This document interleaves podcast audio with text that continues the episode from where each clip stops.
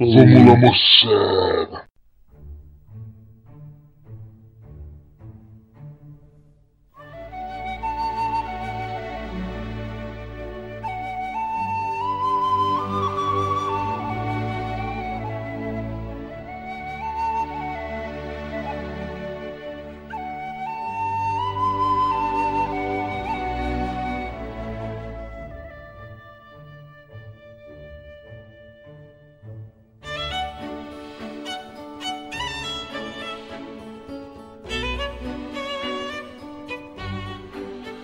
Pessoal, bem-vindos a mais um programa do podcast do Cerveja Como São as Coisas. Hoje temos uma cerveja inglesa que ganhou bastante espaço no mercado aqui brasileiro, é a Young's Double Chocolate Stout, e um tema introdutório para um podcast futuro. Vamos falar sobre literatura fantástica. Para falar sobre isso, temos aqui hoje conosco Fabrício, conhecido como Fafá. Os livros de fantasia, na maior parte das vezes, são muito melhores que os livros de história. Ops! Ops! E João Paulo, conhecido como Bila. É fantástico. Esse pão aí foi uma outra coisa, né? Além de mim, conhecido como Ronco, que digo, a fantasia é uma realidade muito legal.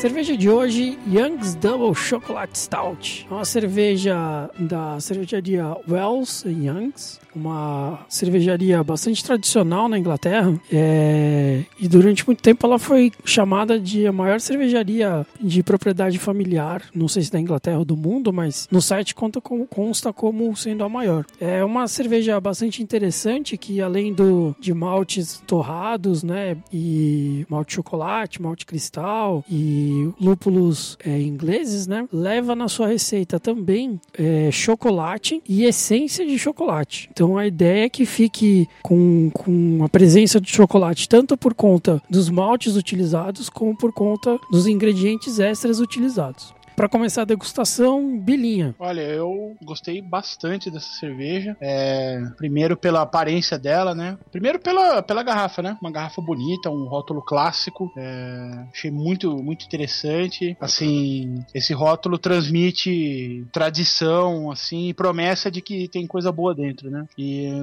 não é mentira, tinha coisa boa dentro mesmo. Eu gostei bastante da espuma, achei a espuma bastante cremosa. Faz tempo que eu não vi uma, uma cerveja com a espuma tão cremosa assim, né?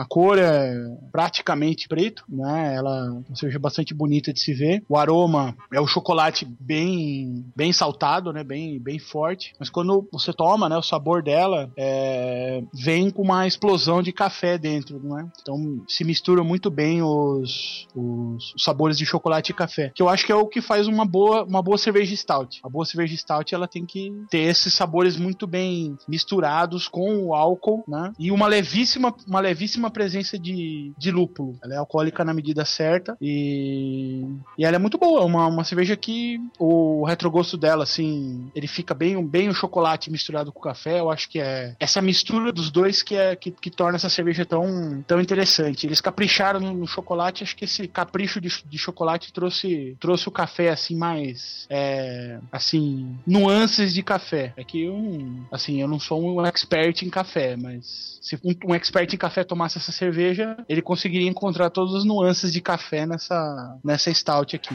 É uma bela. É uma sweet stout, né, Ronco? É, no ah. novo BJCP, que tá uma putaria aquele negócio, é, eles classificam como Sweet Stout, mas também é chamada de Milk Stout. Milk é, Stout, né? É, o termo Milk Stout foi banido na Inglaterra por conta da associação com leite. Ah, com leite. Mas ó, muitas dessas cervejas desse estilo utilizam lactose para substituir o açúcar, para deixar Sim. ela mais doce. Sim, e realmente é, a gente não tinha tomado nenhuma cerveja dessa cervejaria ainda, ou, já tinha? Não, não, que tem que, eu me lembre, que eu me lembre não, né? É uma, é uma primeira, né? Sim. E é, e é caprichada essa cerveja. Bem caprichada mesmo. É, tem, Tá a, aí uma, uma a- bela adição pra nossa coleção. tem a famosa Bombardier, né? Uhum. Que a gente ainda não tomou, mas eles têm uma carta bastante grande. É, só da parte da Youngs tem acho que uns são quase 12 rótulos. E a Wells tem mais uma porrada. E Uhum. eles são donos de uma terceira cervejaria, né? Que se juntou ao grupo, mas que o nome não aparece. Que também tem um- uma série de cervejas muito, muito bem distribuídas no- na Inglaterra, né? No Reino Unido como um Ah, todo. Da hora. Mas é, é, é assim, é uma cerveja que dá pra tomar tranquilamente no café, harmonizando com. Mais pra frente a gente vai harmonizar ela, né? É, mais pra frente. Uhum. Beleza, Bilinho. E você, Fafá? Cara, é, vou começar dizendo: experimentem. É mais uma cerveja que é uma experiência. Não é só por simplesmente uma cerveja. É uma experiência gustativa aí. Excelente. Cerveja excelente. Como o Bila disse aí, né? Eu também vi aí uh, a classificação dela depois de ter experimentado como Sweet Stout. E gostei bastante aí da explicação do Ronquidão, da Milk Stout, né? Ela pra mim já tem é, um aroma de chocolate bastante destacado, um aroma de malte torrado, mas o chocolate prevalece. Ela já mostra, no momento que você abre a garrafa, ela já mostra que ela veio. né? Então, assim, muito bacana a cerveja. É, ela tem um aroma, além disso, assim, um- uma- notas já de café. Como eu estava dizendo pro Ronquidão, uma coisa que é bastante né, característico aí, a gente estava conversando antes da gravação, bastante característico até dessa questão do, do- quando se usa um malte chocolate, esses maltes torrados, o café ele aparece, né? É, eu imagino, inclusive, porque o café seja a nossa experiência mais comum, pelo menos aqui no Brasil, de algum tipo de grão torrado. Então, esse cheiro do, o cheiro do café, o sabor do café, ele, ele tem muito a ver com a nossa memória gustativa aí, né? Ela tem pra mim, é, eu olhei contra a luz, tá? Eu pus incidência de luz direto assim dela, logo ao lado do copo. Então ela tem um marrom avermelhado extremamente escuro e opaco. Se você não incide luz direto nessa cerveja, ela é uma cerveja preta mesmo, né? Então ela é muito, muito escura mesmo, muito opaca, com um gosto de chocolate extremamente destacado. Eu já disse em um outro cast nosso, o sabor dessa cerveja é o sabor de quem já comeu um cacau torrado, já fez alguma coisa com cacau torrado. Já contei da minha experiência que eu tive a oportunidade de comer lá na Bahia, na região de produção do cacau da Bahia, um bolo que ia chocolate torrado. É, é cacau, desculpa, torrado. É isso aqui, é esse gosto, né? É, para mim, depois ela vai ter também as notas do café e do malte presentes, né? A espuma é de boa formação, cremosa, não é nenhuma espuma, é um creme mesmo, né? Cremosa e marrom, só que ela tem uma duração média e talvez média baixa. Não ficou muito tempo no meu copo aqui, não sei o de vocês. Teve presença de Belgian Lace, carbonatação média ou média baixa, um corpo extremamente cremoso e sedoso. Eu acho que é a cerveja mais é, cremosa e mais sedosa que a gente já, já experimentou aí no cast. Não me lembro de uma outra. O que chega perto é a Baden-Baden chocolate, que foi exatamente onde eu disse a minha experiência do chocolate aí.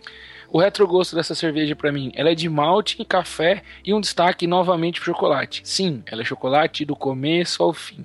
Ela não, ela não engana, ela não vende uma coisa e entrega outra, né? A Young está de parabéns nesse sentido. É, e ela tem, para mim, novamente eu vou resgatar essa, essa minha fala, porque ela tem um dulçor. Eu tava conversando com o Ronquidão e com o Bila. Para mim é um dulçor natural, é, não é aquele dulçor do que nós estamos acostumados, o dulçor da cana de açúcar, né, do açúcar e tal da cana. Ele é um dulçor específico do cacau, porque para mim o cacau ele tem essa nota mais sedosa, mais leve, um pouquinho adocicada, em, em contrapartida ao café. Que os cafés, que eu também não sou especialista, mas os cafés que eu provei até hoje, eles não têm, eles são mais secos. Eles não, talvez não tenham esse dulçor natural como tem o cacau aí para mim. E eu indicaria essa cerveja para quem gosta de acompanhar cervejas com sobremesas, igual o nosso amigo Tiago aí do Let's Beer, que esteve conosco né, podcast passado. Então eu indicaria aí para essa cerveja para acompanhar sobremesas. Belezinha. Bom, é, Young's Double Chocolate Stout. É uma cerveja bastante interessante, que nem vocês comentaram aí, né? Ah, o chocolate se apresenta mesmo em todos os estágios dela, né? Do aroma ao retrogosto. Deixa um final bem com sensação de chocolate amargo mesmo na boca. É, mas eu concordo com o Bilinha no que ele diz a respeito do café. No sabor, eu senti muito mais a presença do café do que do chocolate. Não que o chocolate não estivesse lá, o chocolate estava, mas eu senti mais o café. É, com relação à cerveja, a aparência da cerveja, é uma cerveja marrom escura, quase preta, né? Ou preta até. Não chega a ser preta opaca, mas é bastante escura. Ela apresenta uma espuma amarronzada, um marrom bem forte mesmo, bastante cremosa, bastante persistente. Ainda tá no meu copo aqui, mas ela não é muito alta, né? Ela é bem, bem ralinha. Apresenta Belgian Lace, como o Fafá comentou aí. É... A carbonatação dela é média baixa, para não dizer baixa, que agora mesmo não tem mais nada no meu copo. É, como o Fafá comentou, é uma cerveja que tem uma, uma sensação cremosa na boca, né? Uma cerveja bastante sedosa, desce muito fácil. Tem uma drinkability, eu diria que uma drinkability bastante alta, porque apesar de ter todo esse chocolate, esses maltes caramelo tudo mais, não é uma cerveja exageradamente doce, então ela não é enjoativa. A gente esperava que por conta dos ingredientes ela fosse mais doce, mas ela não chega a ser tão doce. Ela é muito mais próxima do chocolate amargo do que chocolate ao leite. E isso aumenta a drinkabilidade dela, pelo menos para mim. É... Ela tem um leve álcool no aroma e no final ela traz um pouquinho de álcool na garganta, mas é muito pouco mesmo, muito sutil, não chega a incomodar. E mas é uma cerveja muito interessante. Eu indicaria ela para quem gosta de stouts e para quem gosta também de mouse beer, que é de mouse beer, uma cerveja mais adocicada e tal. E de repente quer experimentar um negócio diferente, pô, Young's Double Chocolate Stout é uma ótima opção. Não chega a ser tão amarga quanto uma Russian Imperial Stout ou uma Dry Stout, mas foge um pouquinho daquele doce que tem na mouse beer que é de açúcar puro mesmo. Né? Acho que é mais interessante. E, e, e, ela é menos doce do que a Baden-Baden chocolate. Menos doce que a Baden-Baden chocolate, sim. Ela é mais, mais equilibrada isso. Sim, sim, sim. É, mas ah, a temperatura de serviço dela, por conta da presença desses maltes é, serem bastante fortes, né? A questão do adocicado, do chocolate e tudo mais, eu tomaria, eu diria que a temperatura de serviço dela tá mais para casa dos 6 a 8 graus, né? Mais aquecida. Vai dar mais essa impressão de, de chocolate, vai destacar mais o, o malte do que em temperaturas mais baixas. Ah, eu concordo também. Essa é uma, uma cerveja para você tomar. Acho que no ponto que eu tomei, eu coloquei acho que uns 40 minutos na geladeira ali, não coloquei no congelador nada. Ficou. Acho que os sabores se desprenderam muito bem. A minha, a minha era tava bem gelada e conforme o tempo vai passando, ela vai assim, né, a temperatura vai equilibrando com o ambiente, ela vai ficando melhor. Então realmente eu concordo com vocês aí, de 6 a 8. E vou dizer mais uma coisa que eu não falei, né, esqueci de pôr na minha fala. Eu não só usaria, como eu usarei. Eu vou fazer alguma receita à base de chocolate amargo com essa cerveja. É uma boa, hein, Fofá? Essa cerveja aqui, ela vai muito bem com isso. Eu usaria ela para fazer algum bolo de chocolate, algum pão de chocolate, alguma coisa assim. Eu acho que a cerveja ficaria fenomenal para uso culinário e não só para degustação, como a gente fez. Eu concordo, eu concordo. Na harmonização eu comento isso, mas vou dar já aqui um, um spoiler da harmonização. O Diogo do cervejaharmoniza.com tem uma receita com essa cerveja e eu vou dizer ela lá na harmonização. Show de bola. Vamos para o tema? Vamos para o tema. Vamos para o tema.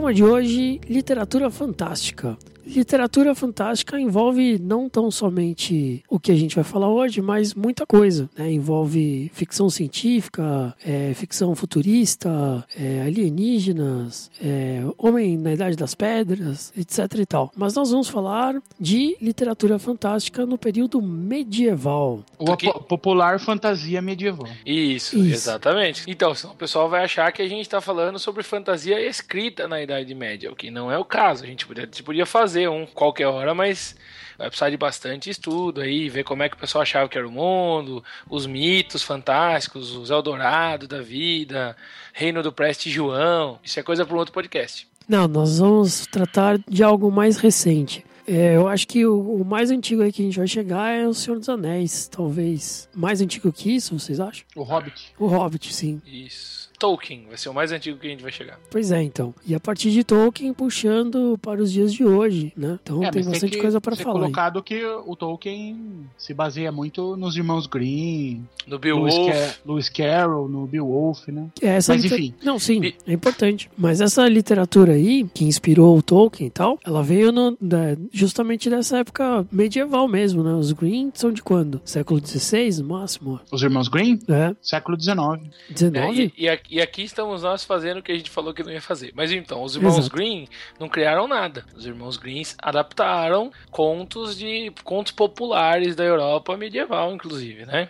Que os, con- os contos mesmo eram realmente muito mais macabros e sangrentos do que os que os irmãos Green fizeram. Os irmãos Green deram uma, uma repaginada nisso. Ah, muito bom, muito bom. Bom, mas de qualquer maneira, acho que podemos começar com, com Tolkien, porque foi ele que angariou uma gigantesca legião de fãs que mov- movimentaram até Hollywood a fazer filmes sobre ele, né? É, sobre os livros dele. É, Hollywood descobriu tardiamente, né, o Tolkien, mas descobriu, né?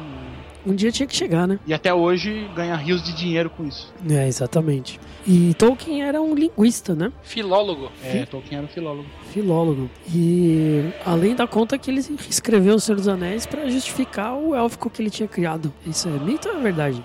Cara, nós vamos ter que chamar o Edson pra participar desse podcast daqui a pouco.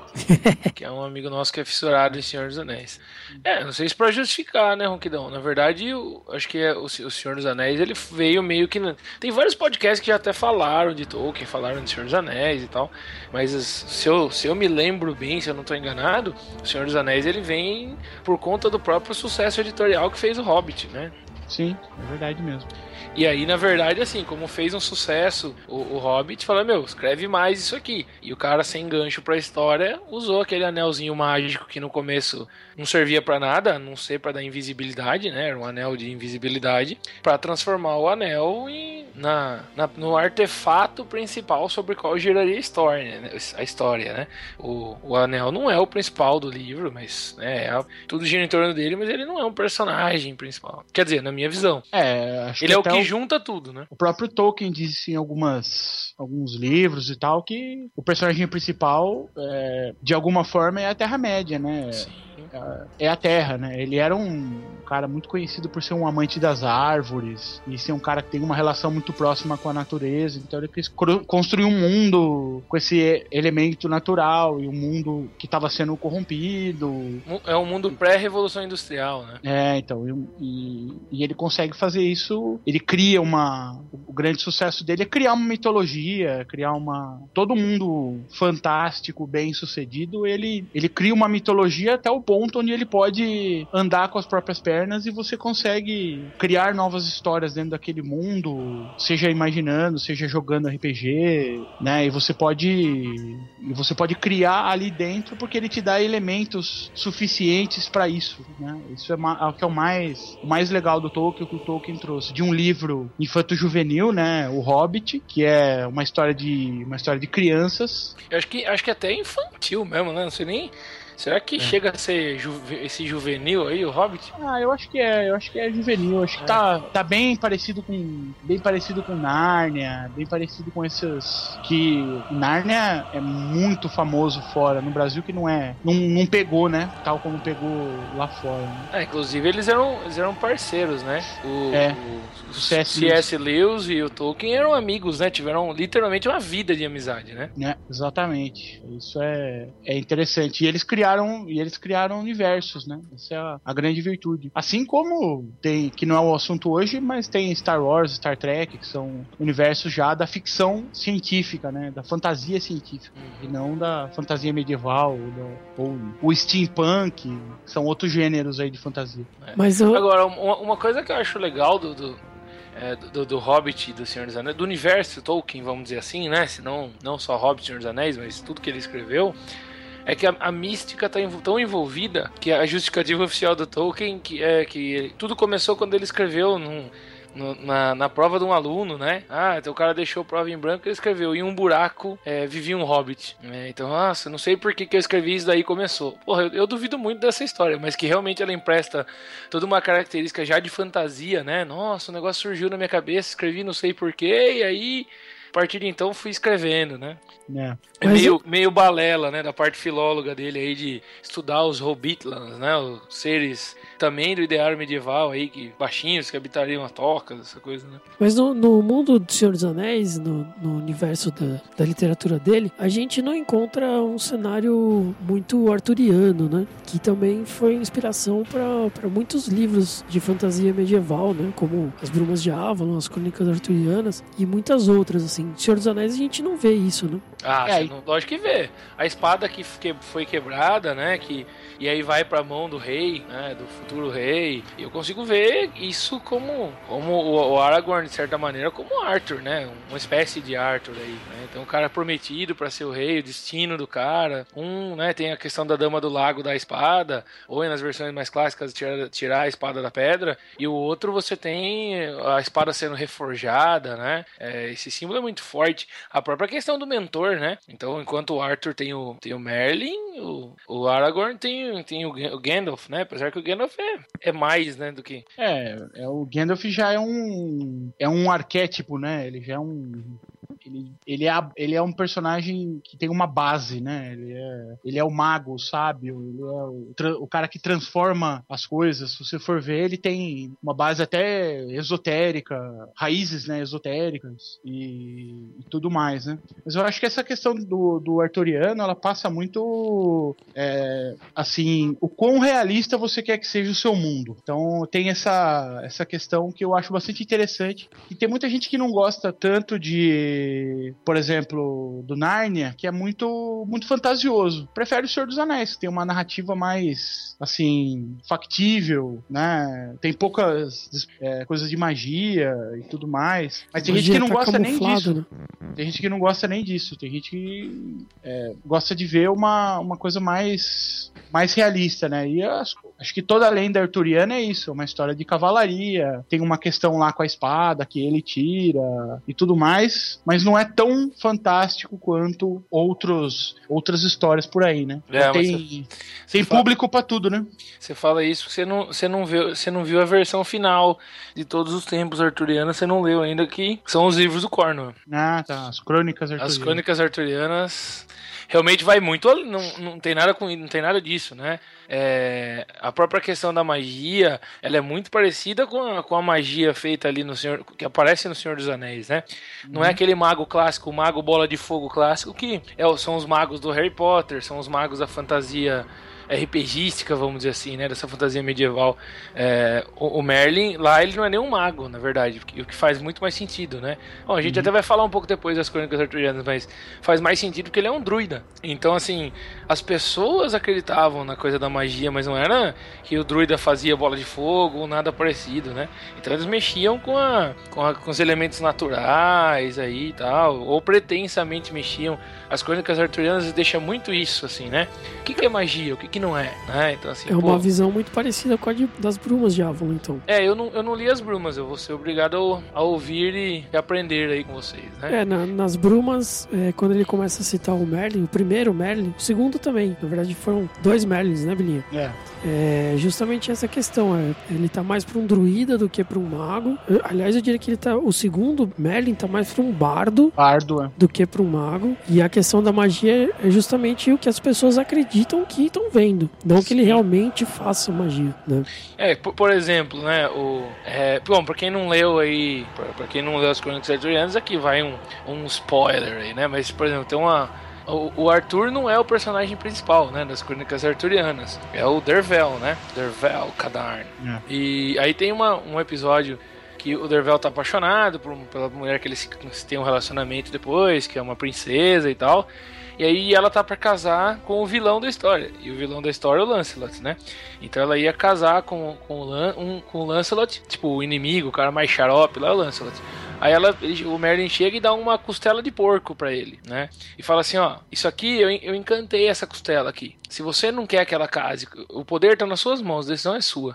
Se você não quiser que ela case com ele, você quebra essa costela. E se você não quebrar, tudo bem. Ela vai casar com ele, não tem problema nenhum. Aí dá todo o desenrolar da trama e tal. Ele, ele vai, obviamente, quebra. E acontece que a mulher rejeita o casamento e tal. E depois acaba ficando com ele, né?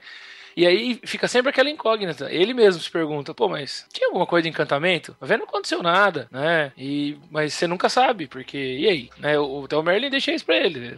É indelével o negócio, você nunca sabe. Não teve, não saíram faíscas quando ele quebrou o osso, nem nada parecido, é. né? Só aconteceu o que o Merlin disse que tinha acontecido. E aí tem muita coisa até de, de que se trabalha que tem crendices que a gente usa até hoje, né? Que tá no, tá no, no, no, no dia a dia das pessoas até hoje, né? Então, esses, essas pequenas adivinhações. Ah, eu vou tentar uma coisa aqui. Se der certo, significa que vai acontecer tal coisa. Se não der certo, significa que não. Tipo, o estilo bem me quer, mal me quer, sabe? De ficar puxando a pétala da, da flor. Que até e... sair do jeito que você quer, né? Não, então, aí na verdade não conta, aí não adianta, né? Se você vai fazer até sair do jeito que você quer, não resolveu nada. Mas assim, se você fizer a primeira vez lá e tal, a ideia é essa. Então tem muita coisa. Ah, ele vê um pássaro voando. Ah, se for pro sul vai acontecer tal coisa. Se for pro norte quer dizer outra. Aí fica preocupado quando o pássaro vira pro norte. Essas coisas malucas, assim, né? É, são augúrios, né? Isso, muito bem. Essa, é, essa é a palavra. Os augúrios. E, e, são umas coisas que, assim, estavam no ideário medieval e estão até hoje no ideário das pessoas, né? Sim. Me, mesmo as pessoas mais extremamente religiosas, virou mexeu, elas fazem esses o, o exemplo mais, mais simples é o gato preto, né? Sim. Ex o mais comum, né? A coruja. A coruja. Né? A gente aqui no Brasil, a questão da coruja. Eu tenho uma mãe de uma amiga minha que ela tem pânico de coruja, né? Ela tem pânico de coruja exatamente por conta dessa, dessa maluquice que puseram na cabeça das pessoas, né? Levar ela na casa Sim. da avó, então. Nossa, acho que ela não entra não, cara. ela não entra mesmo, ela tem, tem pânico do negócio, mas dá pra entender o porquê, né? A avó já teve uma coruja de verdade, estilo Nossa. Harry Potter, sabe?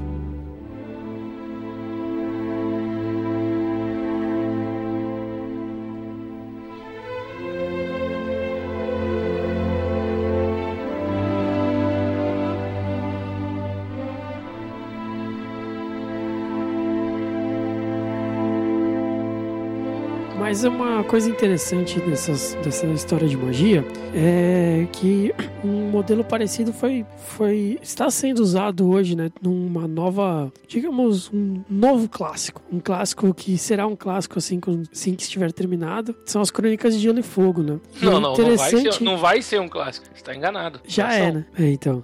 É, mas é interessante o jeito que ele usa a magia dentro do livro, né? Que no começo, nos primeiros livros, a gente vê que é um negócio muito distante, que é a história da antiga Valíria, não sei o que e tal. E agora com a chegada dos dragões e do, do cometa, parece que tudo ficou mais intenso, inclusive a magia, né? É porque o, o autor, o autor coloca mesmo, é, o autor ele, o autor que estipula o nível do fantástico, né? Ele é, ele que diz o quão, quão mágico vai ser. E ele, e ele vai mais e vai menos. Mais pra frente nós vamos falar dos mundos de RPG e isso, e isso tem muito mesmo. Dependendo, conforme for o, o cliente, o leitor, ele vai, ele vai adaptando, né? E acho que o Martin, ele tem muito disso, né? Ele é um cara que faz muito, ele é um cara que faz muito bem isso. Ele, ele faz uma misturança lá com os, com os estilos, com os gêneros, né? Os gêneros textuais, os, toda essa, essa coisa aí e ele e ele arrebenta, né? No mesmo no mesmo no mesmo livro tem política, tem intriga, tem mágica, tem essa é a grande essa é a grande virtude dele, né?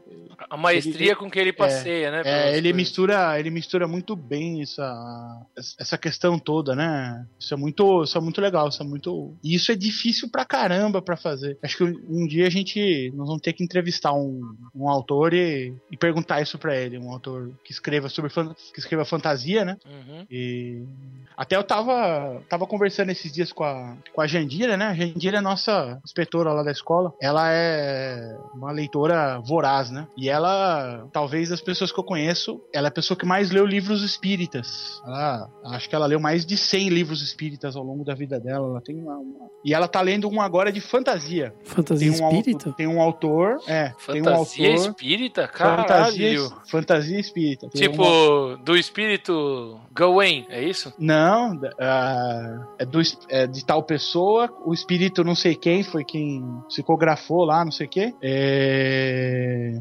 E, é so, e é a história de, de um mago mestre e dois aprendizes. E pelo que ela tava contando pra mim da história, é muito legal. Mas é, é, é bem. É bem realista mesmo. É bem fantástico. O, é bem fantástico o livro. Então. E ela já tinha disse que desse mesmo autor ela já tinha lido um, um outro, um outro livro que é romance água com açúcar, assim, sabe? Então tem essa, tem essa variação aí que é interessante. É, o Martin eu diria que não é nada água com açúcar, né? O Martin é porrada mesmo. E se você bobear na curva, você perde o rumo todo, né? Cara, ah, você fica de cara mesmo. É, mas, mas o, o Martin tem essa, essa, essa questão do, do, do, estilo de escrita dele, né? Na verdade, eu acho que o Martin, cara, ele é uma. Pra mim, ele é a junção de três coisas. Pra mim, ele, é, é ele tem uma pitada de Bernard Cornwell, que pra mim é o melhor. Bom, ele é considerado, não só por mim, o Bernard Cornwell é considerado o maior escritor de romance histórico do século XX, né? Uhum. Então ele tem um quê de Bernard Cornwell, um estilo bastante parecido de, de é, de te prender, de narrar a história, assim, ficar cansativa ali e tal. Com a questão, um quê de Tolkien ali também, assim, né? Não, não nesse esse classicismo, assim, o, o, o, Tolkien acaba sendo meio chato, né? A gente gosta pra caramba, a gente leu várias vezes, mas meio pesado ali e tal. Mas o Martin faz também, é super descritivo, você consegue imaginar completamente qualquer coisa que ele tá descrevendo. E isso é tudo amarrado pela técnica que é hollywoodiana, né? Porque o Martin foi durante 20 anos roteirista de Hollywood. Então, esse cara sabe amarrar você numa história, sabe? Ele sabe fazer você virar a próxima página e, e não querer desgrudar. Até um professor amigo meu veio outro dia e falou assim: Meu, eu preciso te dar uma porrada. Eu falei, por quê? Ele falou: Meu, quem mandou você me fazer ler Game of Thrones, cara? As Crônicas de Gelo e Fogo. Falou, cara, não dá para desgrudar dos livros, não dá para não. Falar, nossa, eu vou fazer outra coisa, depois eu leio. Meu, não tem jeito. Qualquer tempo livre, você vai voltar e vai ler os livros, porque é um, os, os norte-americanos inglês, né? Tem o termo que é thriller, né? Então é esse, esse eletrizante, assim, negócio que te prende, né? E como professor de história, cara, acho que a gente consegue reconhecer muita coisa do que ele, do que ele escreve ali, assim, né? Você olha e fala, nossa, meu, o jeito que esses caras se vestem, se comportam, os códigos, você fala, pô, isso aqui é, meu, é, é principado germânico na cabeça, né? Aí você olha o outro e fala, nossa, isso aqui é, é França, né? Um comportamento parecido ali e tal. Quando ele faz as descrições, pô, aqui é, são os são, parece, parece os vikings, né? Os nórdicos aqui. Então, nossa, os caras nos barcos, viver de fazer saque, não sei o que. Então é super bacana isso, né? Não sei se o Bila consegue reconhecer isso quando, quando tá lendo. Não, então. consigo. Oh, tem essa. Ele navega bem, né? Parece que ele, que, ele, que ele fala assim: vou pegar tudo que esses caras gostam, vou dar uma misturada e vou, vou mandar bala. Não tô nem aí. Porque fora, fora ali, assim, é, se você não assistiu a última temporada e não leu os livros, dê um minutinho aí de cast. Spoiler alert, spoiler alert, spoiler alert, spoiler alert, spoiler alert. Spoiler alert, né? Pro Yuri não chorar. é, então, assim, pô, se você não viu a última temporada, não leu os últimos livros, não viu as crianças ali da, as crianças da floresta ali e tal. E aí, assim, para quem já viu, não tem problema, a questão dos dragões, não tem nada ali de tão, tão mágico que o, é, os, os others, né? Tirando esses elementos, não tem nada de assim tão mágico, tão fora. O, todo o resto podia ser real, é palpável. Sim. todo o resto, todas as interações, as interações é, entre os reinos, a questão da sociedade de corte, as interações pessoais, as trapaças, as traições, as mortes, o incesto, que é tabu na sociedade, né, sociedade ocidental cristã, tudo isso tá, é, é, envolvido que você fala assim, meu, na história tem tudo isso. A gente às vezes passa por cima, mas se não tivesse alguns poucos elementos que são clássicos de fantasia, como essa magia e as coisas que eu acabei de dizer, você fala, meu, isso aqui podia ter realmente ser a história de um continente aqui que foi descoberta. Que ficou esquecida no tempo. Ficou né? esquecida pelo tempo, exatamente. Alguém foi pesquisar e olha, encontrou. Nós temos uns relatos aqui que mostram aqui, ó, como é que funcionava o conselho desse lugar né? O sistema de. Pô, o cara põe sistema de banco. Né? O cara põe sistema de banco que é como funcionavam os bancos mesmo. Financiavam. Não tinha boleto na sua casa, né? O cara finan... não tinha boleto, o banco te financia. Se você não pagar o banco, ele financia seu inimigo. Essa é a forma dele recuperar, né? Então, até esses esquemas é, é fantástico, fantástico. A forma que o cara fez é fantástico. E tem um cara que é. a gente deixou de fora aqui, até porque não sei se se encaixaria em literatura fantástica, que é o Stephen King, né? Ah, Nossa, Stephen King, né? É. É um terreno meio nebuloso aí, né? Porque ele escreve sobre Não, muita é, coisa. É, é, de uma forma ou de outra, é fantasia, né? Sim, porque ele Mas- influencia muita gente. Sim, e como, né? Ah, é tudo, tudo que, na verdade, é, sei lá, a gente tem que ter uma definição, né? Tudo que não é ali no nosso dia a dia é fantasia. Então, Não, eu digo, mas se estaria dentro da parte de, de fantasia medieval, entendeu? Não. não, não é, é só fantasia. Esse negócio que a gente fala de, de, de fantasia medieval é o que os, é o que os autores aí chamam, o pessoal da, da literatura chama. Tem até ouvido vários podcasts que o pessoal fala disso, os podcasts do Expor, os podcasts até com o Dracon, o Afonso Solano, que são os caras aqui do Brasil que estão se destacando nesse meio aí, né? Então, assim, é o que se chama de high fantasy. É, o, o high fantasy vai falar disso, um mundo imaginário, né? E aí com, com características próximas do que foi o nosso medieval, vamos dizer assim. É, são, são histórias épicas. High fantasy como em alta fantasia, sim? Ah, ah, Bila, eu não sei nem não o termo em português. Eu tenho ouvido muitos podcasts e a galera usa o termo high fantasy, né? Então por isso que eu tô dizendo em inglês. Mas deve ser isso. Porque é por definição alguma coisa épica no mundo imaginário, né? Histórias épicas aí e tal, né? Como as Crônicas de Nárnia, como ah, o Senhor dos Anéis e tudo que é feito na Terra-média, né? Toma os- os- ah, as Crônicas de Gelo e Fogo e tal.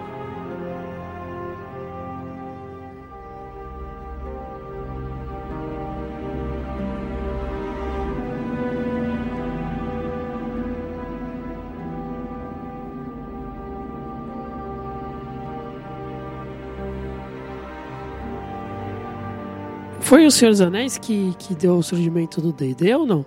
A gente até falou um pouco do surgimento da ID no outro cast, aí o Bila Pincelou, passou né? pra gente, pincelou pra O, gente, mas o que, eu. que não, né? Ah, que o. Relação- o Anéis, o Relação? Lord of the Rings e D&D, isso. Hum, não, não. Tem uma relação, obviamente, de inspiração e tudo mais, mas eu diria que foi mais a questão dos jogos de tabuleiro mesmo. E, na verdade, o, o, o Senhor dos Anéis, ele é. Ele é, fun- ele é fundador de, de muitas coisas, né? Ele é fundador de, de, de N, N coisas aí. Vai ser muito difícil a gente ficar aqui falando o quão foi importante foi, Senhor dos Anéis, não sei o que, papapá. Vai ser meio fodido. Mas. É, como é que eu posso dizer isso? Ele, ele, tem, ele, tem a sua, ele tem a sua participação porque ele cria todos os arquétipos que mais tarde vão ser utilizados no D&D. O elfo, o hobbit, né? O... É, na verdade, na verdade é assim, né? Vou, vou até dizer que o Tolkien não cria nada. O Tolkien repagina tudo, né? Os anões já existiam na mitologia nórdica, aí, por exemplo, os elfos também. Então não é que ele criou essas criaturas, mas ele deu uma roupagem completamente diferente, né? É. O, el, o elfo antes do Tolkien tinha, sei lá, muito mais parecido com o elfo do Harry Potter do que com o elfo do Tolkien. Eu, quando penso em elfo, eu penso em elfo do Tolkien. Não como criaturas pequenininhas com poderes mágicos da floresta, né? Nossa, o elfo do Harry Potter é da- até sacanagem, né? Você olha pra aquilo e fala, isso não é elfo, isso é um gnomo, né? É, mas É eu. que ó, vem é- na cabeça. Então, mas, mas, mas tem até essa distinção aí, né, Ronco? Dependendo da, da, da trilha que você pega mitológica pra falar, pra estudar, ela é muito parecida até, né? É, de- de um, um povo chama de Goblin, outro chama de Goblin. Vai mudando o nome, mas se você for ver as descrições, as coisas, elas são realmente muito próximas umas das outras, né? E aí esse elfo, esse, este elfo que a gente usa no mundo de RPG, esse anão que a gente usa no mundo de RPG, é, isso aí vai, é o Tolkien que repa, repagina, né? E a gente usa até hoje a, a cara que o Tolkien deu, né? Eu acredito Sim. que até a questão da- das aventuras, do jeito que elas são montadas, assim, né? É, logicamente que o, o Bilinha, quando monta a nossa aventura, tem influências milhões, né? Uhum. Mas eu digo, as aventuras que vêm prontas, ou mesmo pra quem chegou a comprar lá Dragon Quest, Quest, é, First Quest, essas coisas, essas aventuras que elas vinham, elas tinham um caráter assim muito semelhante ao que é o que foi a campanha do Senhor dos Anéis, né? De você ter vários, várias aventuras no meio, né? Vários estágios da campanha dentro da história que vão se amarrando pra chegar no final do bem contra o mal. Né? Ah, sim, mas, mas esse até esse, esse maniqueísmo aí e tal, é, surge com o Senhor dos Anéis e estabelece além da literatura, nos próprios jogos, né? E, e nos próprios filmes de capa espada, né? Eles vão ter, vão ser muito parecidos, essa, essa, essa questão é muito parecida, né? De você ter lá uma narrativazinha, de certa maneira linear. Então, um grupo que se junta para derrotar um grupo pequeno de aventureiros que se junta para derrubar um vencer o mal maior, né? Isso é uma coisa que tá muito É. na cultura pop, né? Não é só É. na literatura. E é uma estrutura narrativa que ela, que ela foi sendo de- é, depurada e ela foi sendo testada, ela foi sendo utilizada é, N vezes. E ela foi caindo no foi caindo no gosto do público, porque todo mundo gosta. Isso é uma, uma questão humana, né? Todo mundo gosta do cara que se fode e no fim se dá bem. É a saga do herói, né? A famosa É, saga do to- herói, né? To- Todo mundo, todo mundo gosta disso, né? É, então, isso é uma coisa que no Ocidente, no, no Oriente já é, já é bastante diferente, né? Já tem uma, é, No Oriente é o cara que conquista pelo trabalho. é, tem, tem outras, tem outras questões, né? No, no Ocidente você pode ser o, o, o underdog, o azarão que supera todas as dificuldades e é o pobrão que fica com a princesa. No Oriente isso não, não, é, não é tão fácil, né? Não é Então, tão- mas, mas aí nesse sentido, será que assim, quando a gente fala de estrutura narrativa, é óbvio que a gente só vai poder ter certeza quando a gente pegar o último livro que o nosso amigo Martin escrever e ver do que, ele está falando ali, né? Sim. Mas é, quando você pega a maior parte desses livros, é, eles eram, são muito diferentes, porque eles são lineares, né? Então você pega lá assim, quando começa o Senhor dos Anéis, alguém tem alguma dúvida que eles iam destruir o anel? Não. Não, né? Do Não. jeito que se constrói a narrativa, você não tem nenhuma dúvida que no final vai dar certo. Que no final vai acontecer aquilo que todo mundo espera e tal, que é a questão do, do um anel ser destruído, né? Não importa, não importa as agruras que os personagens passem. Mas se você pega, por exemplo, talvez esse estilo hoje, ainda tem gente que escreve assim, né? É, mas. É, eu acho que esse é um, um estilo um pouquinho mais desgastado, né? Tudo bem que eu não sou um crítico literário e tal, mas fica meio cansativo quando você sabe que no final tudo vai dar certo. E isso é até um dos elementos que ajuda a aprender quando a gente fala das crônicas de Gelo e Fogo, por exemplo, é isso. A gente não sabe qual é o mocinho ou qual é o bad guy que vai morrer lá, que vai ganhar no fim. E outra, a- o estilo de narrativa que o Martin usa, por exemplo, e outros autores, você nunca sabe quem é herói e quem é vilão. Vai mudando. Herói e vilão é perspectivo. Depende de quem tá falando, no momento que tá falando. Então você pega um. ah, se você pega, vou dizer aqui, vou dar um exemplo. Se fosse uma obra tolkieniana, o Ned Stark ia ter morrido daquele jeito, o Zé Ruela lá? Não, Nunca. Ele não Nunca. teria morrido, né? não teria morrido e provavelmente ia ser o rei, o novo rei, ou alguma coisa do gênero, né? Ou pelo menos conduzir o Stannis ao trono, que é quem ele considerava o rei de verdade, né? Se fosse numa literatura dessa, o Khal Drogo ia ter morrido daquele jeito Zé Ruela, estúpido. O, o Khal Drogo é o cara mais fodão que já apareceu nas Crônicas de Gelo e Fogo. Não, não teve nenhum personagem tão pica grossa quanto ele até agora. Literalmente, nenhum, né? Nenhum. Literalmente. Nenhum, ele era, uma, ele era o maior, o melhor, não sei o que, tal, tal, tal, nunca perdeu, mimi, mimi, mimi. E aí morreu porque puseram uma erva lá que infeccionou. Morreu, irmão, perdeu. Tomou uma flechada, morreu. Se fosse Tolkien, isso não ia acontecer. E essa é a grande inovação do Martin, né? Exatamente. Mas assim, acho que até tem gente que escreve isso, né? Que, que vai que vai rodando, rodando e dá um, escreve as coisas de um jeito inesperado. Mas a coragem que esse cara tem, a coragem que esse cara tem de. de é, na verdade, cara, não é, não, não é plot twist, né? O livro dele é uma zona de, de twists, Sim, sim. né? Porra, é, é a Flórida. ó. É um fuck twist. É, não, é. É. a Flórida, né? Você nunca sabe qual é o próximo furacão que vai vir e mudar toda aquela porra lá. Né? Mas isso é interessante, né? Isso, isso, prende, isso prende você.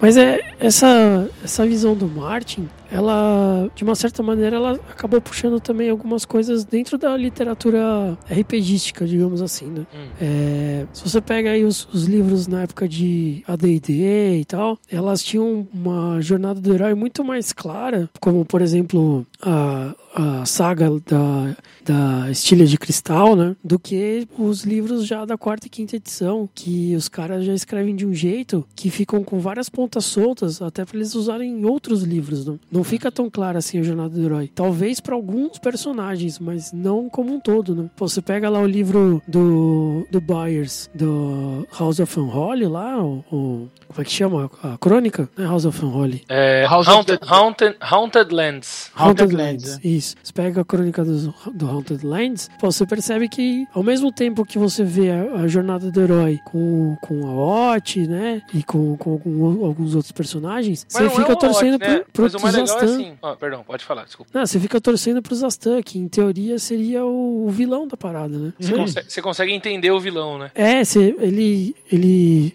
tá descrito de uma maneira no livro que não tem como você não, não, não se interessar pelo personagem, sabe? Não querer saber se o que ele tá fazendo vai dar certo ou não, sabe? Você, não, tem como você torcer contra ele. Uma coisa que eu acho super bacana é assim: é, os- o Tolkien era preto, metaforicamente, era tudo preto e branco. Os autores no- novos agora, os autores mais, mais modernos de fantasia ou de alta fantasia aí, eles escrevem de uma maneira co- colorida e com vários tons de cinza. Vários, vários, vários, vários, vários. né? Então você não fica preso, né? Isso, isso é bacana, isso dá vida, né? 50 tons É, de isso, cinza. isso, tem, isso tem muito a ver com é, os anos 80, sabe? Acho que os anos 80 tem muito, tem muito a ver com isso. Nos anos 80 surgiram na, na cultura pop, na literatura em geral, é, muitos anti-heróis. Né? Você não, não precisava ser o Capitão América para você ser amado e adorado pelo, pelo público, sabe? Então começam a surgir é, histórias de heróis com uma temática um pouquinho mais adulta, né? Então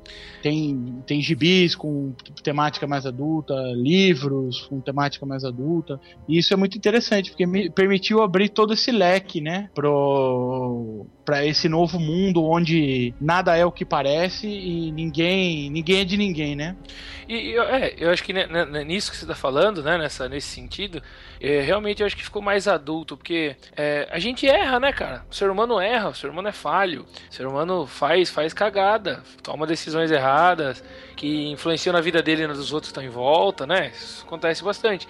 E realmente nessa literatura, concordo com você, Bila, acho que nessa literatura dos anos 90 ou dos anos 2000 pra cá, né, É. gente vai tendo cada vez mais isso, né? Cada vez sendo tipo, mais adulto. Então, assim, não, o cara vai fazer uma merda lá que ele vai pensar que tá fazendo bem. Mas no final, é, é, bom, volta no, no- vo- volto a dizer, o Aragorn e o Ned Stark. O Aragorn erra, o Aragorn, o Aragorn, o Aragorn titubeia. É. O cara não titubeia. O cara não titubeia nem quando ele tá enfrentando o Sauron com a Palantir, ele não titubeia, ele vai lá e, né, não, não tem aquela hora que ele, como tem nos filmes, por exemplo, né, até pra gente ver- até falar nisso, né, dentro da mesma obra as visões, né, dentro do filme tem hora que ele vacila, né, que ele meio que Sim. perde esperança, não sei o que, tal, tal, tal, mas no filme, no livro ele não perde esperança. O cara vai máquina de moer carne, ele vai indo É. uma pra cima da outra. Ele é um, ele é um homem com, com um destino, né? Isso, ele é, e é um Ele tem que, ele tem que fazer tudo aquilo pra ele. Vai ser difícil, vai ser difícil. Mas se ele fizer aquilo que ele tá destinado a, ele vai, né? Numa, numa literatura mais adulta, vamos dizer assim. Não é que é melhor ou pior, né? Mas é uma literatura mais adulta, ele pode fazer o que ele quiser. É, se o autor quiser dar uma pitada de, no- de ironia, ele vai morrer. vai. Ele vai É. morrer, ou vai acontecer um re- revés, vai acontecer o contrário do que ele, do que ele quer, né? É, vai, vai acontecer isso. Então, mas é E- igual, a gente- é igual a gente tá falando. Você pensa lá o Ned Stark. Ele fez alguma coisa errada? Não. Ele morreu Não. porque ele foi certinho demais. No livro do, num livro do Tolkien, ou num livro mais antigo, é, alguém morreria por ser, por ser certinho demais? Não. Não. Quando o cara é certinho demais, né? Por isso que é mais infantil, né? Quando o cara é certinho demais, tudo funciona pra ele. Tudo dá certo no fim. Agora, quando o cara é, é escroto, ele se ferra. Nesses, nessa literatura mais, de, mesmo fantasia mais moderna, pelo contrário. Né? Às vezes o cara que só faz cagada se dá bem, que é pro escrotão só se dá bem, e o cara que é bonzinho toma no nariz. Toma no nariz, é. É, toma no narizão. Vai se ferrar, vai morrer, vai ser passado pra trás e tudo isso junto e misturado, né? E nesse cenário maluco é que surgem os mundos, né? Os mundos de RPG. sim, No sim, meio exatamente. dessa. Do final da década de 80, começo, começo da década de 90, essa literatura mais adulta começando a ganhar mais É. espaço e tal. É que surgem esses mundos, né? Eu fico É, imaginando se, se fosse um mundo é, baseado totalmente em Tolkien, se seria tão. É, tão cheio de, de, de lacunas para encaixar é, aventuras fantásticas, né? Pra, pra gente usar em, em jogo, do Ter jeito que. ganchos, né? É, de ter gancho do jeito que é escrito hoje, né? Provavelmente não seria assim, né? Não, mas nem a pau. Nem a pau seria. É igual você pensar é, nos, nos RPGs que saíram aí, né? De, pra- de Senhor dos Anéis, com a Terra-média como, como pano de fundo, né? Ué, no final das contas, cara, você nunca vai chegar a ser o fodão da história. Porque os fodões da história já estão definidos, que são os caras da Sociedade Anel, né? É, é como você pensar nas aventuras ambientadas lá no, no, no mundo de Conan. Lembra, Bila, que saiu um RPG de Conan? Sim, Conan. É, só que daí você vai jogar, né? Tipo, na era iboriana. Ah, se você estiver se, se dando mal, o mestre vai lá e coloca o Conan, resolve tudo. E você não tem muita coisa. O Conan faz tudo. O cara, ele é o fodão, entendeu? O RPG leva o nome dele, né? É, eu não sei se faz sentido o que eu tô falando, mas se eu, se eu me expressei bem o suficiente. Não, se expressou, se Não, expressou. é, é, é assim, o, o bom, o bom universo, o bom mundo fantástico é aquele que permite, é, dentro do RPG, né? Dentro do RPG, que você insira o seu. Que você insira o seu, o seu personagem, a sua história com sucesso, né? Ele dá, ele dá acesso, né? Ele dá oportunidade para você para você se colocar ali e você se colocar bem, né? Então, tem vários mundos que permitem isso. No mundo do, do Tolkien, por exemplo, na Terra-média, eu não vejo tanta aplicabilidade assim no RPG. Eu não vejo, porque é uma história muito é uma história muito forte, é uma história muito marcada, né? Fechadinha, né? É muito muito muito fechada, né? Não significa é uma história ruim, mas é uma história muito ela é, ela é muito fechada, ela tem alguns personagens que são icônicos demais, né? E, e- e não teve segmento, né? É uma história fechada em si, né? Sim. É, exatamente. Mas você vê Muito até que Fechada em si, né? depois que o anel é destruído, até tem alguma continuação do livro, mas tudo se resolve, não, não fica nenhuma ponta solta, né? Sim.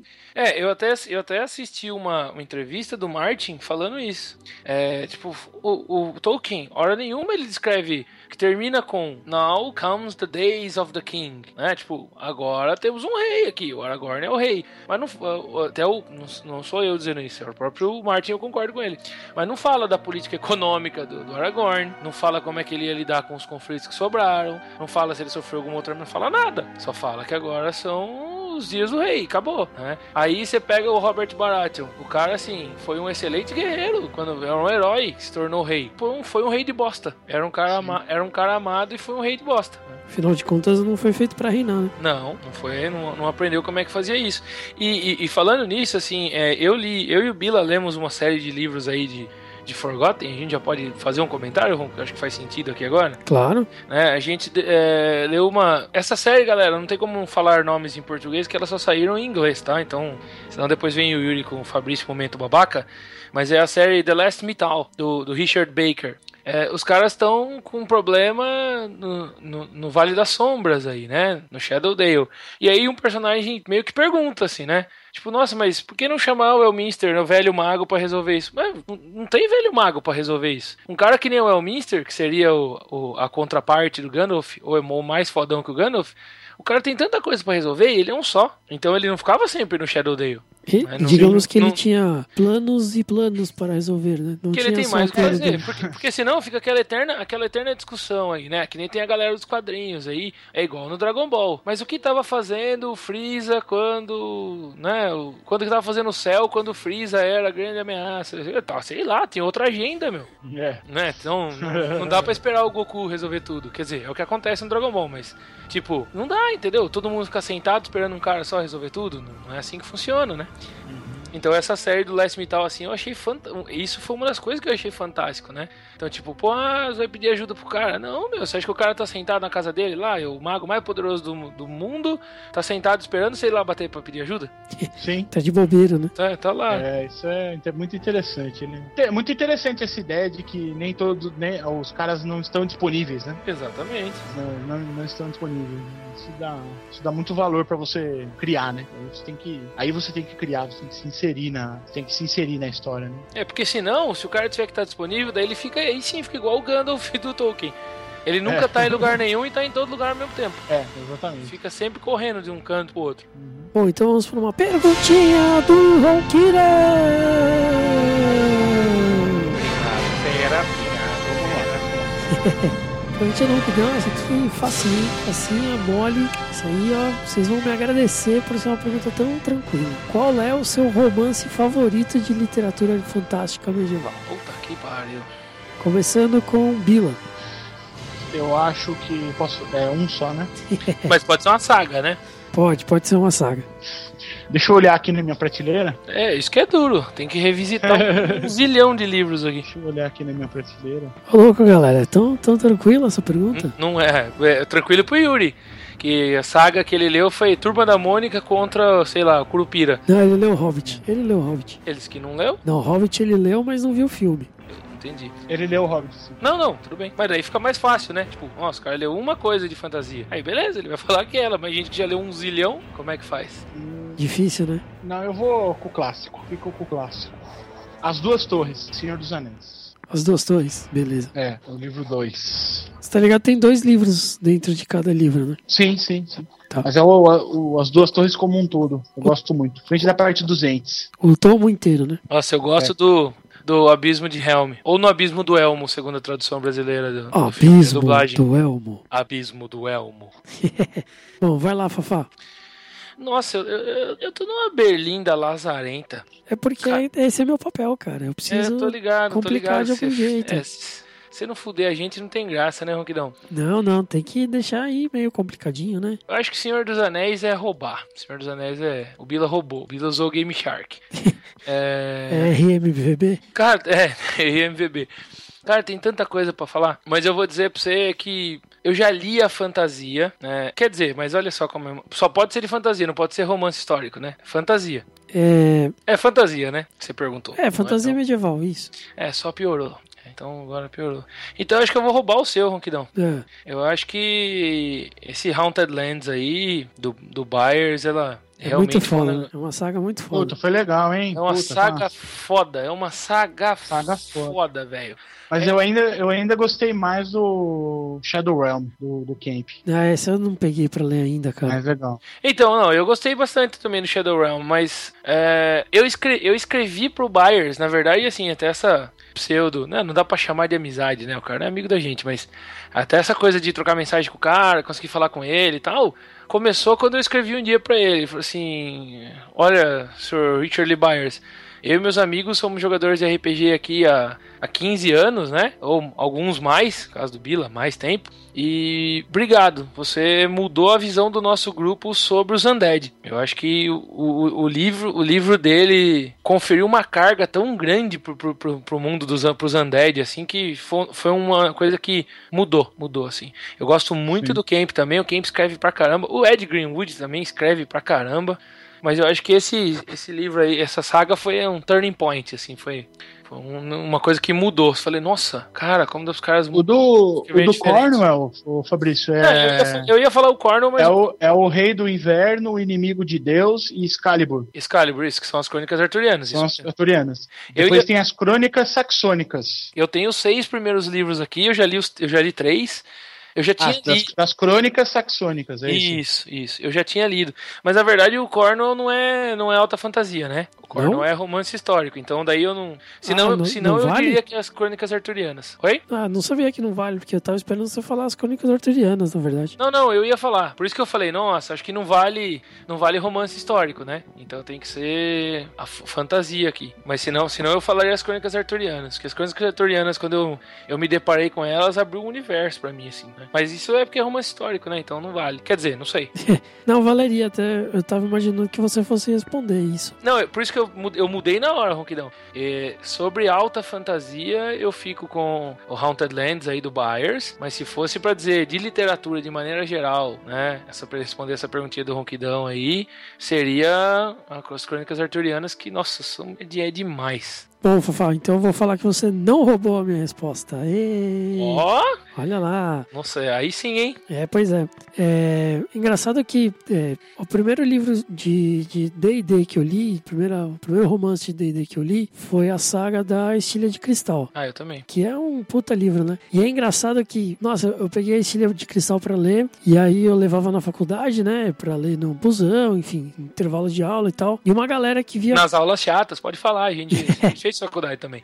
Então, e aí a galera via eu com o livro na mão, né, e falava, puta, esse livro é demais, mas a sequência dele é chata. E eu achava isso estranho, né? Como assim a sequência do livro é chata? E aí depois eu peguei o livro 2 e o livro 3 pra ler, e eu me diverti pra caramba, muito mais com dois e com três do que com o primeiro. E aí que eu fui sacar que a galera não tinha gostado do segundo e do terceiro, porque tem muito mais elementos do jogo do que no primeiro. No primeiro você fica mais tranquilinho, né? Ele ainda tá apresentando as coisas e tal. No segundo e no terceiro, não, você vê os cenários de jogo, você vê ele caminhando pelo mundo de Forgotten, né?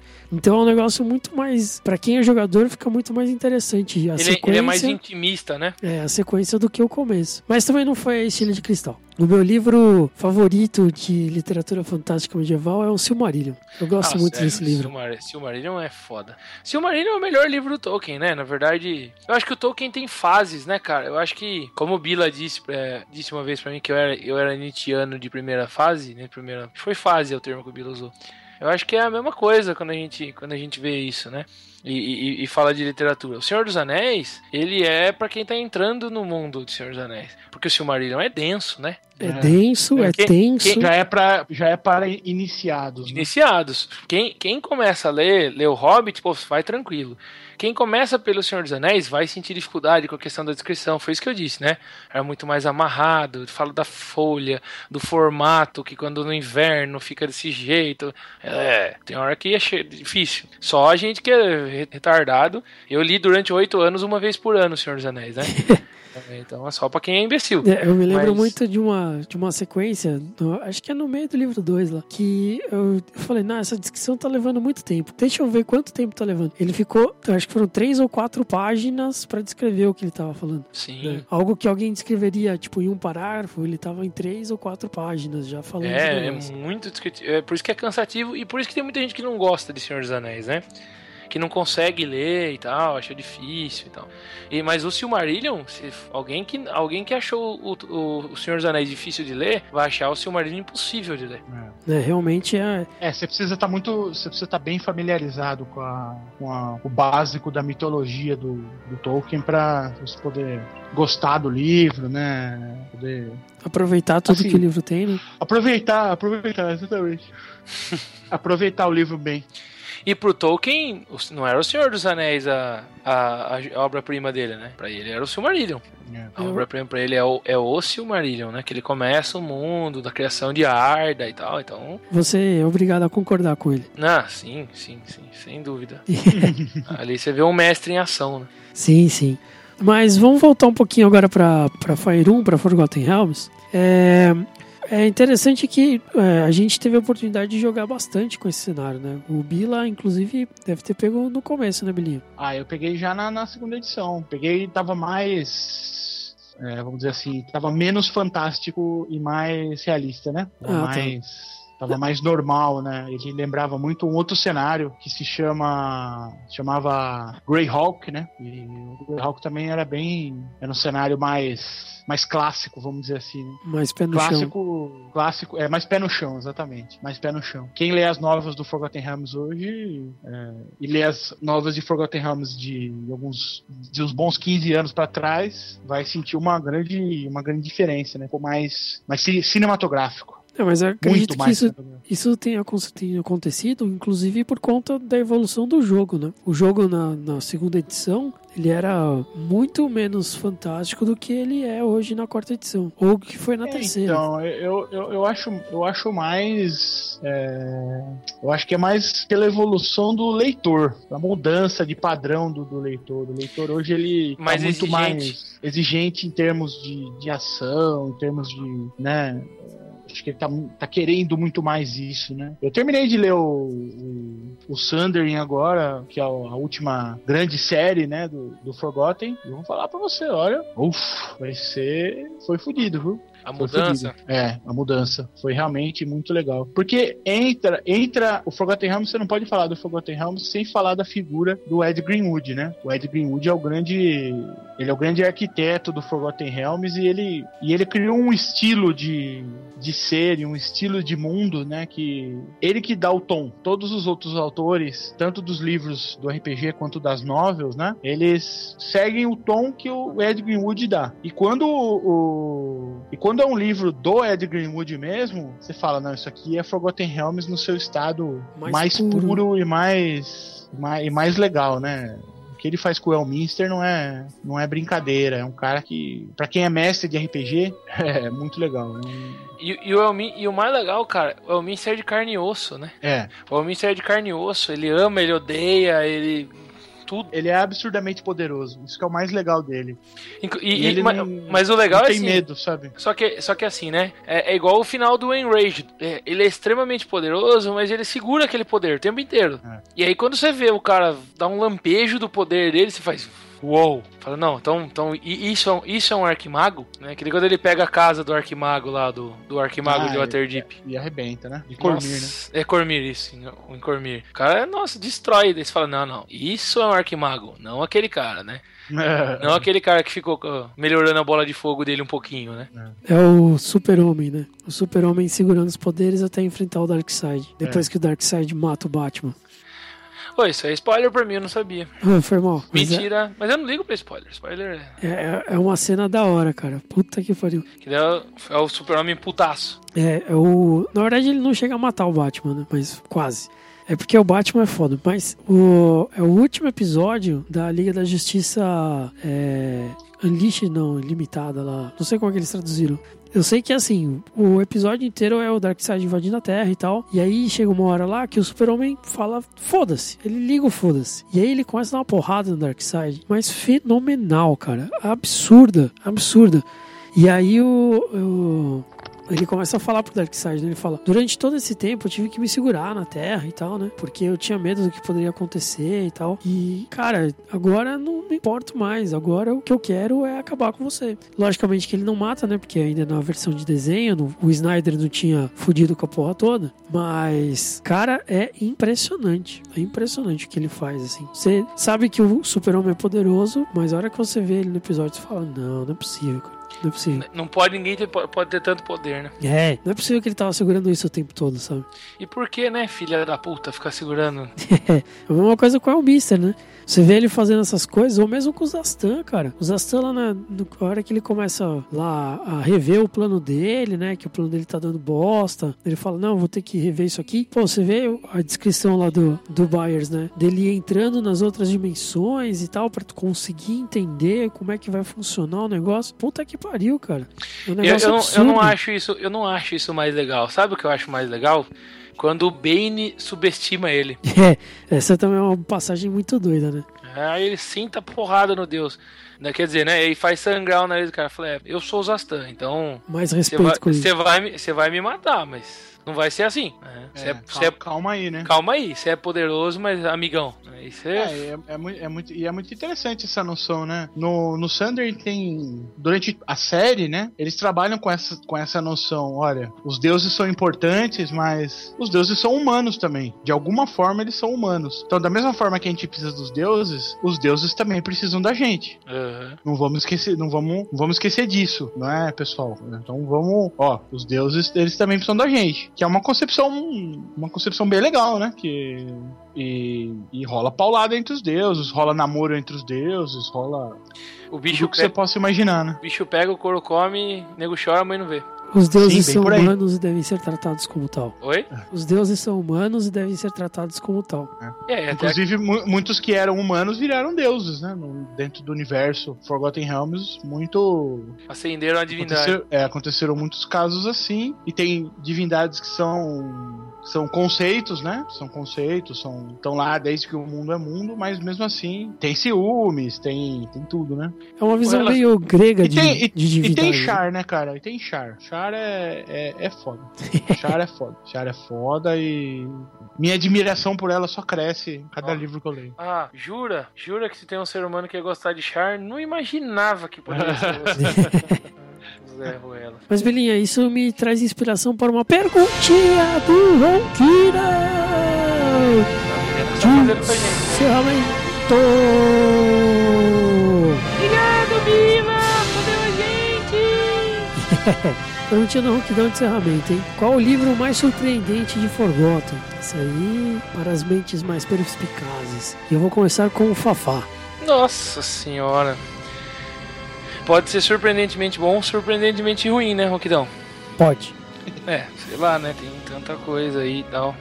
É... Porra, deixa eu pensar. É que eu, eu pensei no seguinte, enquanto você tá pensando aí. É, até, posso até responder antes. Tava pensando nos livros de Forgotten que eu li, que foram poucos, né? Ainda mais comparado a vocês, que vocês leram bastante coisa. O Bilinho até uma vez mandou uma lista de todas as novels e tal, pra ver se a gente conseguia acompanhar isso aí, mas eu fiquei bem distante nisso, né? E dos livros que eu li, o que mais me surpreendeu foi o segundo livro da, da Haunted Lands, que agora não sei se é o Unholy ou Undead, acho que é o Unholy, né? Que foi justamente quando ele apresentou uma série de personagens que, tavam, que não, não tinham aparecido ainda e que são muito, muito bizarros, né? Como aquele feto é, mal nascido, sabe? Que, que cria os, os undeads e tal. Atro, um atropal. Isso, ele mesmo. É, o segundo livro é o Undead mesmo. É Unclean, Undead and Holy. É o Undead, né? E esse, esse personagem em particular já me surpreendeu bastante. Mas as criações dele, o jeito que ele fazia as coisas, sabe? Era muito, muito interessante. A própria é, entrada no mundo dos undead do, do. Como é que chamava lá? O, o bardo? Bareris Unschooled. Isso, É, Bareris. Que é fo- fodaço também. Ele entrando no mundo dos undead, a, a, a mina que ele gostava entrando no mundo dos undead também. Foi, é, foi muito interessante essa visão. Pra mim foi o que mais me surpreendeu, né? Mais do que o, o, o, o livro final da série, que também foi muito bom, mas o segundo me surpreendeu muito mais. Sim. Ah, entendi. Ó, eu vou te falar então. é, o que me mais me surpreendeu de literatura fantástica foi. Não é de literatura fantástica, é de Forgotten. Ah, de Forgotten. De Porra. Forgotten. Aí piora.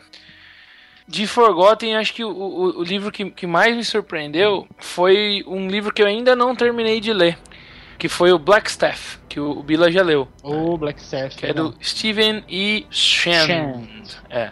Então, assim, o, porra, o Blackstaff me surpreendeu porque eu tava esperando um, um mago, um arquimago como o Elminster. Porque eu li depois que eu li o Elminster Must Die, Bury Elminster's Deep e Elminster's Enraged. Mas, cara, o Blackstaff ele é bem diferente. O Blackstaff ele parece mais aquele arquimago é, com todas as suas tramas guardadas na sua cabeça e não. Vamos dizer assim, eu me surpreendi. O livro é muito bom, mas porque assim, o, o Elminster ele é mais, o, mais parecido com o Dumbledore, assim. É um cara fodão e carismático. É, isso é, de, isso é de propósito. Sim, sim, sim. Ele é fodão e ele é carismático. Tudo bem que ele tem a agenda dele escondida e não fala pra ninguém e tal, mil, mil planos na cabeça. Mas o Blackstaff não, já é aquela figura do arquimago clássico, assim, mais sério, o mago de corte, sabe? Então, uma, pra quem joga RPG, né, eu geralmente quando tem os magos de corte. Então, o cara mais sério, que pouco sorri, pouco fala, né, reservado e tal. Então, me surpreendeu, me surpreendeu bastante, assim. Isso foi uma outra coisa que me surpreendeu bastante. Mas é estrategista, né? Sim, e é- eu acho que até, vamos dizer assim, de certa maneira, é, Bi- Bila me corrija se eu estiver errado, mas parece assim até mais arrogante. Ele é mais arrogante em um uma certa medida, do tipo, Mas muito mais. é, eu não vou falar pra você porque você não vai entender mesmo, sabe? Seu Vou idiota. conversar com você porque você é burro.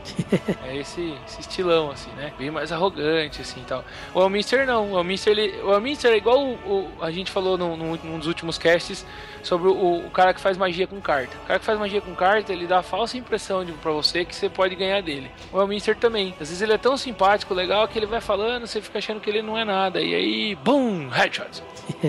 E você, Bilinha? Pra mim, cara, eu tô pensando bem aqui, você falou a palavra surpreendente. Sim. Pra mim, o Surpreendente. livro, mais, o livro mais surpreendente é um do Salvatore. Deixa eu pegar aqui. É um do Salvatore. Ele é o quarto livro da série The Last Threshold, que é.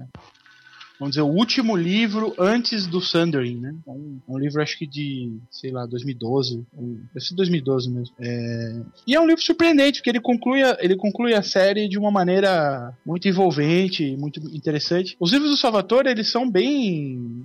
Eles são bem iguaizinhos, sabe? Eles são Segue fórmula, Assim, né? é, a gente às vezes analisa livros como a gente analisa bebidas, né? Então não é um um uísque super complexo ou um- uma cerveja multifacetada. Não, é um livro legal, é um é um suco tangue, sabe? Você vai tomando e você lê ele numa boa e Pô, tal. sucutanga é sacanagem. É, ué, é bom, todo mundo toma. E... Não, não, não, tudo bem. Só que ele termina, o gancho que ele dá para o Sundering é assim, eu, tá, eu li, terminei de ler e tava, vamos dizer assim, há dois meses de sair o primeiro livro. Então foi, foi, a, foi a primeira vez que eu terminei de ler um livro do Salvatore e fiquei, fiquei ansiosíssimo para ler o próximo. Você fica, você fica louco, né? Eu me fiz, eu me fiz um desafio para ler todos os livros do Sunday. Eu teria que ler todos os livros do autor de- daquele personagem ou daquele livro. né? Então eu teria que ler todos os livros do Drist antes de ler o primeiro livro do, do Salvatore. Já tinha lido alguns, mas terminei a minha terminei a minha coleção. Li todos os livros do, do Salvatore aí. Né? E esse último foi ele foi especialmente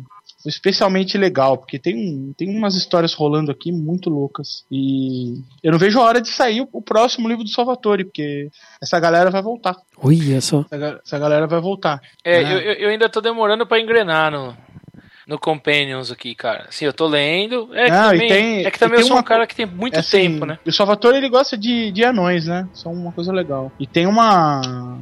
Tem uma anã, uma anã clériga, chama Amber Gris. É- ela é muito legal, cara. Ela é muito legal. Eu não cheguei nessa parte ainda, não. É, então. Ela é muito maneira. Enfim, leiam. Vocês não vão. Não nos arrep- arrependeremos. Não, não se arre- arrependerão. Beleza, beleza. Bom, harmonização? Harmonização. Harmonização.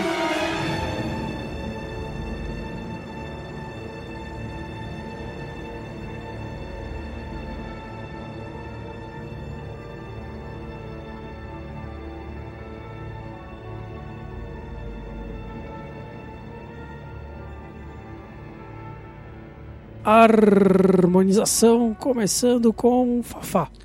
Cara, é, acompanhando a própria ideia do que eu disse aí é, dessa cerveja, então e aproveitando que o Ronquidão já falou aí na gravação sobre as impressões que ele vai utilizar uma receita da galera aí do Cerveja Harmoniza Com, então eu vou mudar a minha, não vou falar nada do chocolate. Eu experimentei aqui um negócio, fiz um- uma, uma maluquice aqui, eu, eu comprei um bolo de queijo e aí eu fiz experiência com essa cerveja. Eu cortei um pedaço, um pedaço do bolo de queijo, joguei aí um pouco de mel em cima, aqueci no micro-ondas pro mel incorporar no bolo. Rapaz, rapaz do céu. Eu só não falo mais porque eu não sei fazer o tal do bolo do queijo, de queijo, eu tenho que comprar pronto, mas isso será comprado, essa cerveja também, e mel sempre tem na minha casa. Logo, repetirei a harmonização. Ficou muito bom, muito bom mesmo. Quando você fala bolo de queijo é cheesecake? Não, é um bolo branco com queijo na massa. É, eu não sei explicar como. É bolo desses bolos que a gente compra em, em casa de bolo ou em, né, em, em supermercado. No caso, eu comprei em supermercado aí nessa, numa das cidades que eu trabalho. E muito bacana, mas é tipo um bolo branco mesmo. Ele nem é cremoso nem nada. Ele é um bolo branco, vai queijo na massa, ele tem um saborzinho de queijo no final, assim.